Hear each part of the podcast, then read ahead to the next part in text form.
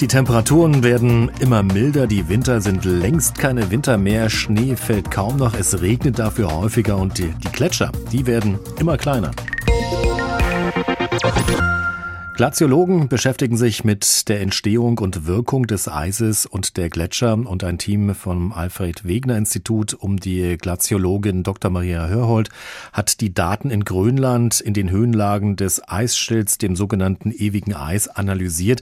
Und dabei kam heraus, dass das erste Jahrzehnt des 21. Jahrhunderts das wärmste seit rund 1000 Jahren war. Die Temperatur lag im Mittel um 1,5 Grad höher als im Durchschnitt des 20. Jahrhunderts. März und mit der Glaziologin Dr. Maria Hörhold habe ich vor der Sendung darüber gesprochen. Frau Hörhold, wie haben Sie diese Erwärmung feststellen können und wie kann man Vergleiche zu den Temperaturen überhaupt herstellen, die viele hundert Jahre überhaupt zurückliegen? Also um Temperaturen von dem grönländischen Eisschild, also aus dem Eis zu rekonstruieren, müssen wir uns einem Kniff bedienen, nämlich wir messen stabile Wasserisotope im Eis, denn wir haben ja keine Temperaturgeräte auf dem Eisschild hängen, also es gibt Wetterstationen.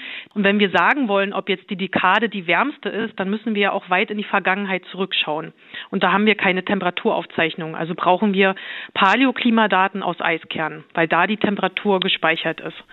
Und wir haben Eiskerne analysiert, die reichen tausend Jahre zurück und haben dort ja uns angeschaut, wie die Temperaturen in diesen tausend Jahren variiert haben und konnten halt ganz klar auseinander dividieren, was sind natürliche Schwankungen, also was sind sozusagen die, die Variationen in der Temperatur vor der Industrialisierung, also bevor der Mensch CO2 in die Atmosphäre geblasen hat und wie sieht dazu die letzte Dekade aus.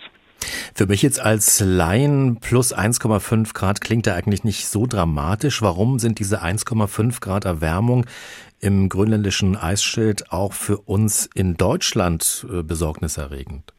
Ja, so ein bisschen kennt man die Diskussion ja generell aus der Klimakrise, dass wir sagen, wir wollen die Erwärmung auf 1,5 oder unter 2 Grad begrenzen. Das klingt wie eine kleine Zahl, aber wir reden ja hier von einem langjährigen Mittel und das heißt, die Schwankungen drumherum, die verändern sich ja auch. Und in Grönland heißt es, wenn im Mittel die Temperatur nach oben geht, dann heißt es auch, dass die Sommer- und Wintertemperaturen entsprechend nach oben gehen. Also wir sehen im vorindustriellen Zeitraum haben wir Schwankungen von plus äh, minus äh, 0,5 bis einem Grad, die sind natürlich und jetzt addieren wir darauf diesen Trend, also diese Erwärmung im Mittel noch obendrauf dazu. Und das führt natürlich dann dazu, dass zum Beispiel im Sommer die Temperaturen, die sonst immer unter 0 Grad waren, dann eben auch mal an einzelnen Tagen über 0 Grad steigen und dann dazu führen, dass an der Oberfläche auch der Schnee schmilzt, der sonst eigentlich ja immer gefroren bleibt. Und das haben wir in den letzten Jahrzehnten ja auch schon beobachtet, dass man in Grönland auch in diesen großen Höhenlagen Oberflächen Schneeschmelze sieht. Wie ist das eigentlich, diese Erwärmung im ewigen Eis plus 1,5 Grad? Also welchen äh, großen Einfluss hat das auf das Weltklima? Wie müssen wir uns das vorstellen? Ja, ähm, es ist so, Grönland ist aktuell der größte äh, Beitragsgeber zum Meeresspiegelanstieg. Ja, und das liegt halt eben an diesem Schmelzen, äh, vor allen Dingen an den Rändern, an den Küstenregionen natürlich. Und wenn wir ähm, jetzt so weitermachen wie bisher, also sprich die CO2-Emission weiterläuft, Business as usual Szenario, dann wird Grönland bis zum Jahre 2100 ungefähr bis zu 50 Zentimeter zum Meeresspiegelanstieg beigetragen haben. Und das sind dann schon Zahlen, das betrifft Millionen von Menschen, die an den Küsten leben, die dann halt ihren Lebensraum verlieren. Grönland ist also einfach aufgrund der Masse und des Wassers, was da gespeichert ist, eine ganz wichtige Komponente in unserem Klimasystem. Wie kann diese Schmelze in den Höhenlagen des Eisschilds in Grönland aufgehalten werden? Geht das überhaupt? Also kann ich jetzt ganz persönlich da irgendeinen Beitrag dazu leisten? Ja, also das physikalische Grundprinzip dahinter ist ja der Treibhauseffekt. Den lernen wir alle in der Schule. Ja, wir haben eine Atmosphäre mit Treibhausgasen und die sorgt dafür, dass Sonneneinstrahlung auf die Erde kommt. Die Erde erwärmt sich und die Wärmestrahlung wird reflektiert, geht ins All und wird teilweise festgehalten.